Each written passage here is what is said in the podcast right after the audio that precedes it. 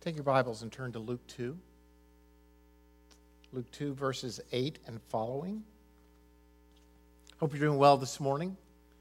Again, welcome to the first Sunday of Advent, uh, one of our favorite, favorite times of year. In 1865, an Englishman named William Chatterton Dix penned the words to a poem that was entitled The Manger Throne. A few years later, the first three stanzas of that poem were set to an old English tune uh, called Greensleeves. That soon became known as the beloved Christmas carol, What Child Is This? The combination of poetry and music was first published in the uh, United Kingdom in 1871, and for the last almost 150 years, people have been singing this carol. It's become one of the favorites and really, the title from the manger throne got changed because of the first line of the hymn, which is this What child is this who laid to rest on Mary's lap is sleeping? Whom angels greet with anthems sweet while shepherds watch are keeping. This, this is Christ the King, whom shepherds guard and angels sing, Haste, haste, to bring him laud, the babe, the Son of Mary. The title of this hymn is really the series I want to do for the next four weeks. To answer in some form the question what child is this? What child is this? And I want to look at the various characters of Christmas and their perspective on the child that will hopefully answer the question for many of us about uh, the child Jesus. So let's look at Luke's gospel. Luke 2, verses 8 through 20, which TV and Eartha read for us at the beginning of the service as we lit the Advent candle. But let's look at it again. It says, And there were shepherds living out in the fields nearby, keeping watch over their flocks at night. An angel of the Lord appeared to them, and the glory of the Lord shone around them, and they were terrified. But the angels said to them, Do not be afraid. I bring you good news of great joy that will be for all the people. Today, in the town of David, a Savior has been born to you. He is Christ the Lord. This will be a sign to you. You will find a baby wrapped in cloths and lying in a manger. Suddenly, a great company of the heavenly host appeared with the angels, praising God and saying, Glory to God in the highest, and on earth, peace to men on whom his favor rests. When the angels had left them and gone into heaven, the shepherds said to one another, Let's go to Bethlehem and see this thing that has happened, which the Lord has told us about. So they hurried off and found Mary and Joseph and the baby who was lying in the manger. When they had seen him, they spread the word concerning what had been told them about this child, and all who heard it were amazed at what the shepherds said to them. But Mary treasured up all these things and pondered them in her heart. The shepherds returned, glorifying and praising God for all the things they had heard and seen, which were just as they had been told. Lord, I pray this morning that you would open our eyes to see your glory, to see your goodness, to see who you really are, how you've touched each of our lives.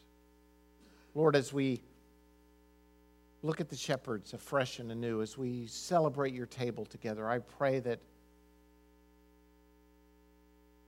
the babe, the Son of Mary, we would know that this is Christ the King. In Jesus' name, amen. Let's look at the shepherds a little bit this morning, just for a moment, and talk about uh, the shepherds and the message. First, point is this the message comes to the shepherds. The message comes to the shepherds. Now, I, I don't think this is probably new information for most of you. If you've been to Christmas over a number of years at some church, Fullness, or some other church, you've probably heard me or some other minister talk about how unique it was that the shepherds were the first ones to receive the message of Jesus Christ. That really as far as the social ladder is concerned, the, the shepherds were near the bottom.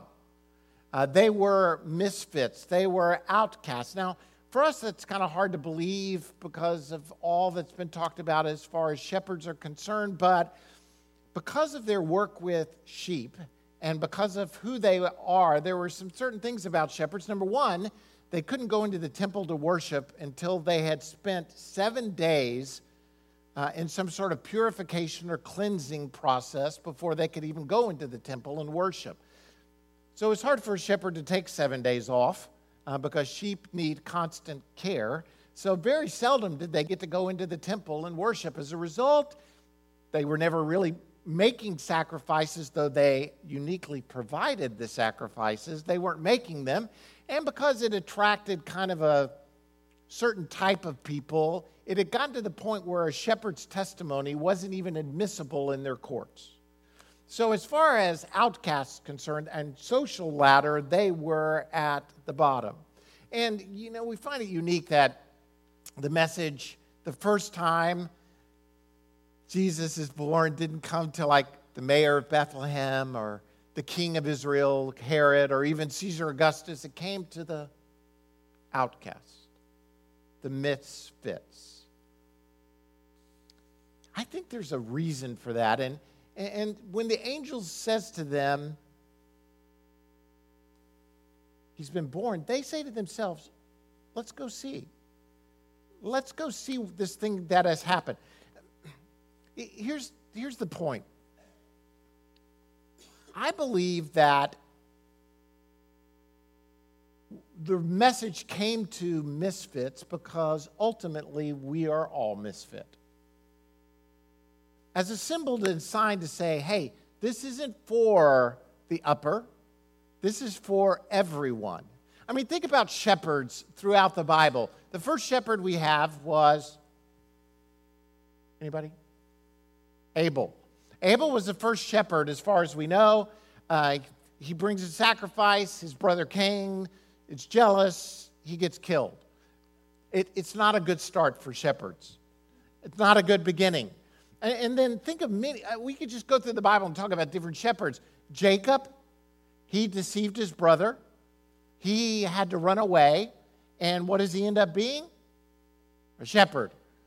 Moses spent 40 years in Egypt as an outcast in Pharaoh's court, murders an Egyptian, runs away, and becomes a shepherd. Shepherd's a good place to hide for those who are uh, in trouble. He spends 40 years as a shepherd, as an outcast, as a misfit, and then he spends another 40 years leading a million misfits out of Egypt into the promised land. Even David, who was the shepherd who was to become king and was a man after God's own heart, who wrote, The Lord is my shepherd, I shall not want.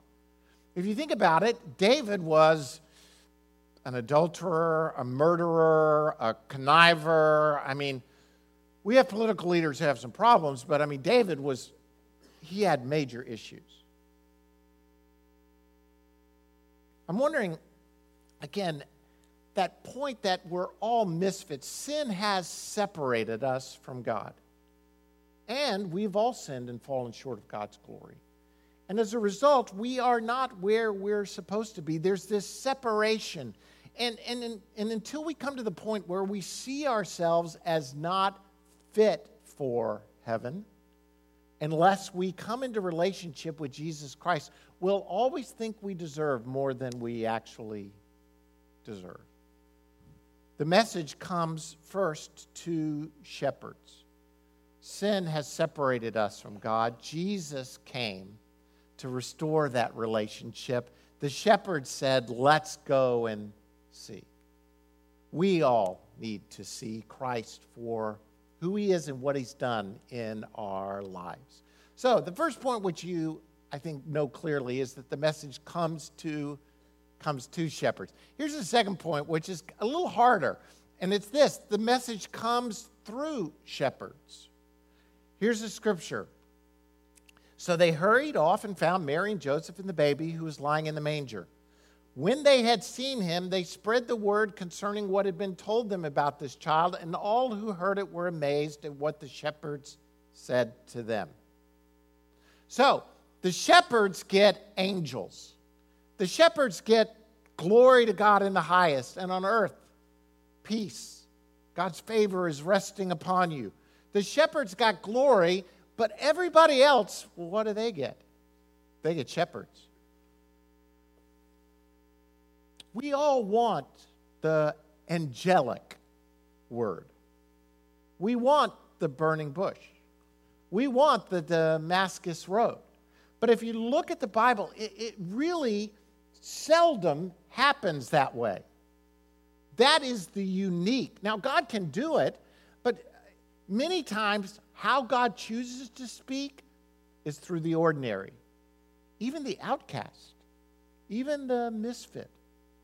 The message comes through shepherds. Think about Elijah. We looked at this passage not too long ago where Elijah's trying to hear from God, and there's this earthquake and wind and fire. And finally, God speaks to Elijah through a still small voice.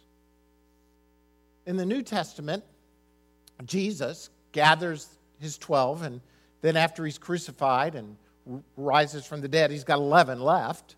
And he spends 40 days with them and they get to touch his side and they get to hear him teach and they get to eat with him and they get to experience the resurrected lord. And then he leaves and we get them. We get the disciples. We get the message through them. What does this mean i think that i believe that for many of us, we need to know that the message of Christ is delivered to us through imperfect vessels. Many times, what we want is the special. I mean, think about it. Where, where, did you hear the gospel for the first time? Many of you probably heard the gospel from your parents, or family, or friends or maybe through a, a, a pastor, a preacher like me. And all of those are imperfect vessels. As a matter of fact, any person that you've heard the message through is imperfect. The huge temptation is this we, we many times reject the message because of the state of the messenger. And here's the point there are no perfect messengers outside of like angels or visions of Christ. But everyone else of us who delivers the message, we're imperfect.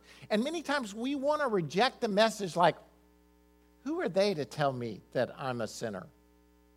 Who are they to tell me? I mean, look at their life. They're imperfect. We want We want successes, but what God sends us many times is failures. I, I, was thinking about this as I was thinking about how God delivers the message. And of course, I was drawn to that spectacular Damascus Road experience that Saul, later become Paul, has.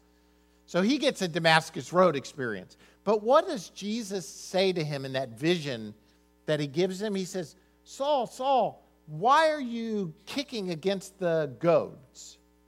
Now, we, uh, we're, we don't, we're not shepherds, so we don't really know this whole goad thing.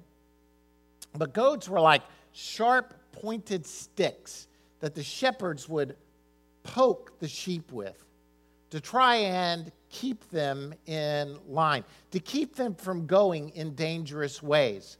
And, and I think that what one of the things that Christ is saying to Saul that then comes to us is Look, many times I'm going to put problems in your life to keep you on track, pointed things that are going to help direct you. That's what the people are in our lives. They don't say things right, they're not always successful. I mean, think about marriage, for instance. When we get married, we, we, we have this ideal that there's gonna, we're, we're, we're bringing someone in and we're to be partners and we're to we're to counsel one another and we're, we're to show each other certain things and, and there's going to come a day where my, my, my wife my friend and my counselor she's to sit down with me and she's to say something like now honey with gentleness and firmness and a balance between loving and affirming i, I want to I want to help you and show you the places where you need to grow.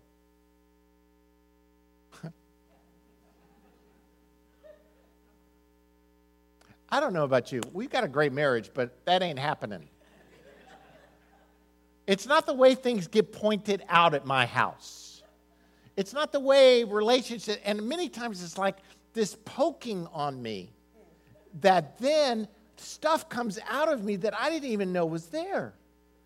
And then if it wasn't the marriage, it was the children.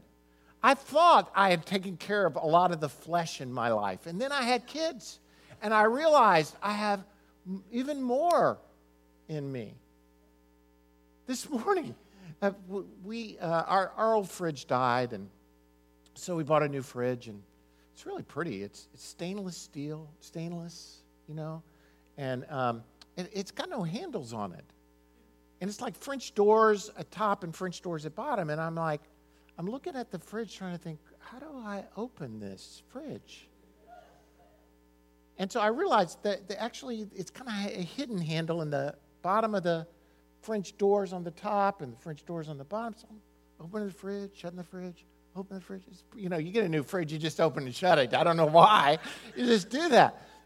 So Kathy's looking at me. She said, Hey, um, could you do me a favor? And when you open and shut it, don't put your fingers on the front of it because it creates fingerprints right there. And I'm like, trying to open the door on the fridge. And I, and I turn to her and say, No, I can't. This fridge, it's going to have fingerprints. Just know right now, this fridge is having fingerprints. Listen, it's, it's dumb, I know, but something actually rose up within me and said, wanted to say, no, this stinking fridge will have stinking fingerprints on the front of it because no man is going to open the fridge like this. Look, we need to get over ourselves and understand that the message the message comes through shepherds the message that God wants you to, to have. I, have I, I remember one of the very significant words that God gave for me when I was in my mid 20s came through a person who I didn't like at all. I mean, really, when it just came down to it, I had, I had judged them. I had, I had thought some things about them in my head. There were some relational differences that occurred in some way, God used a word spoken to them, delivered to me, that changed my life. And it took me, it, honest, it was a response that made me, my first response was, ain't no way. Yeah, there's a way. The shepherds went and told everybody, the outcasts, the misfits, who had been changed, who were couldn't even go in the temple to worship, couldn't testify in court. That's who God not only chose to give a vision to, but who God chose to be, send as the very first messengers to share that the Christ was born. He's speaking to you. God is. And not only that, but God is speaking to you at times through problem people.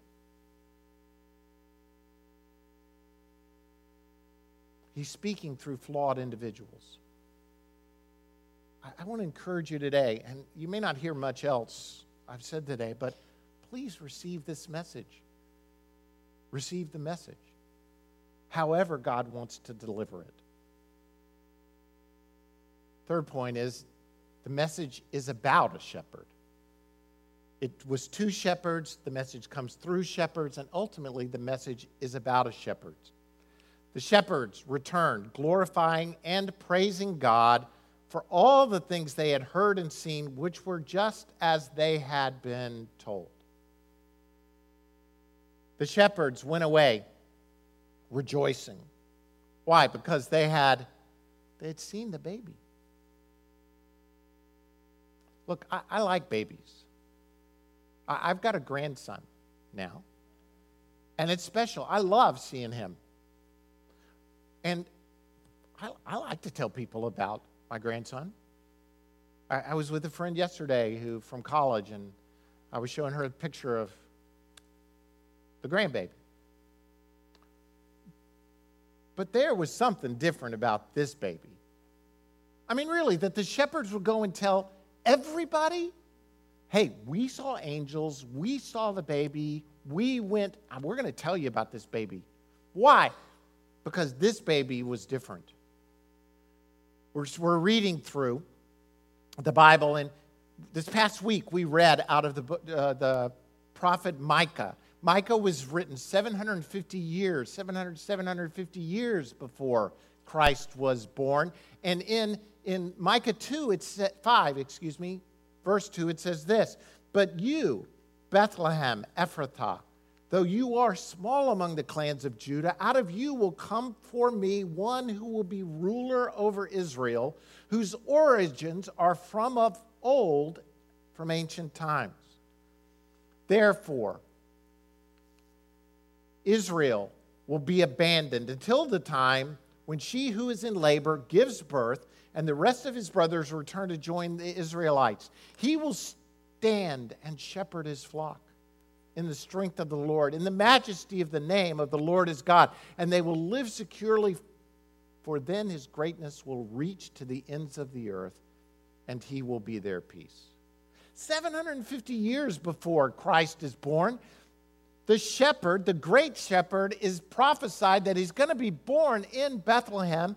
And on that night, outside of Bethlehem, the shepherds get the vision of the angels. They go down to Bethlehem and they see the child that was prophesied 750 years before. How can they not go and share? Some 30 years later, you know, and Bethlehem is, is the city of David the city of bread, the place where it's prophesied. Some 30 years later, Jesus stands and says, I am the good shepherd. I know my sheep, and my sheep know me, just as the Father knows me, and I know the Father, and I lay down my life for the sheep. I threw this in this because this is about us. I have other sheep that are not of this sheep pen. I must bring them also. They too will listen to my voice, and there shall be one flock and one shepherd. Jesus is the good shepherd. He's the great shepherd. And, and, and, he's saying to his followers, hey, I'm the great shepherd. Sheep know my voice. Oh, by the way, I've got some others who aren't even in this pen yet. That's the Gentiles, us. Talk about misfits in the Jewish mindset. We're way out there. We're not even in the pen. We're not even in the region. But Jesus talks about us. You see, the, the, the message comes to outcasts and misfits, and it comes through outcasts and misfits so that the one who is really the great shepherd can bring us all together as one in his family of faith. Here's the question we're going to be answering in the days ahead What child is this? He's a shepherd and a king, like his ancestor David. He is the one who will provide for and protect all who are under his care. He is the one who left all the riches and comfort of heaven to look for the ones who went astray. By the way, that's all of us. He came to seek and save those who are lost. He came down, he came to lay his life down for the sheep, for us. We're going to come to the table of the Lord. And we're going to take of this bread and we're going to take of this cup. There is in this a testimony that we were once misfits and outcasts because of sin. But because of his blood that was shed for us, we have forgiveness of sins. Praise God. We are forgiven. We're a forgiven people. And when we take of the bread, which was broken, it, it, it's his body, and in it, it, it symbolizes and says, hey, we who were broken, we who were many, now because of his body, we, we are one. We're like the, the ship of misfit toys or whatever. But we're on the same boat because of Jesus. He's brought us together. And, and He's made us one. It's one of the reasons I think when Paul says, look, don't take of this in an unworthy manner. Because, like shepherds who were outcast, the good shepherd has made us one. Now, with him in us, what are we to do? We're to go and tell. We're to go and tell. I mean, really, if you think about this, the shepherds, don't you think in some ways they could have been embittered? Eh, we can't go to temple, we can't testify in court. We've, we've seen the baby. Let's just keep it on the down low. We're special. No, they couldn't wait to tell people about the glory they had seen. Was it bragging? I don't think so. I think it was we can't keep this message to ourselves. We have to share it with the world. I want to invite you to the table of the Lord and listen, we come as even even those in Christ, we come in positions of weakness. We've all had our stuff to go through. We've all struggled with life, but in Him we are made complete. Receive the completeness that He has for you both now and in the future. Pray with me, if you would. Lord, we thank you this morning for your life, for your word, for your glory. Lord, I, I acknowledge this morning that many of us, we, we want angels. We want bright lights and Damascus Road experiences, but God, you bring us each other. You bring us shepherds. And I pray, Lord, that we will be receptive to your word in whatever form it comes. Lord, I pray this morning that even through this bread and this cup, that you would direct us. This is the bread of your presence. This is the cup of forgiveness. I pray, God, we would meet with you, we would be forgiven, we would be made whole this morning. Lord, we thank you and bless you. We glory in you. Meet us here. In Jesus' name. Amen. I want to invite you to the table of the Lord. Middle sections, if you would, come down the middle aisles, outside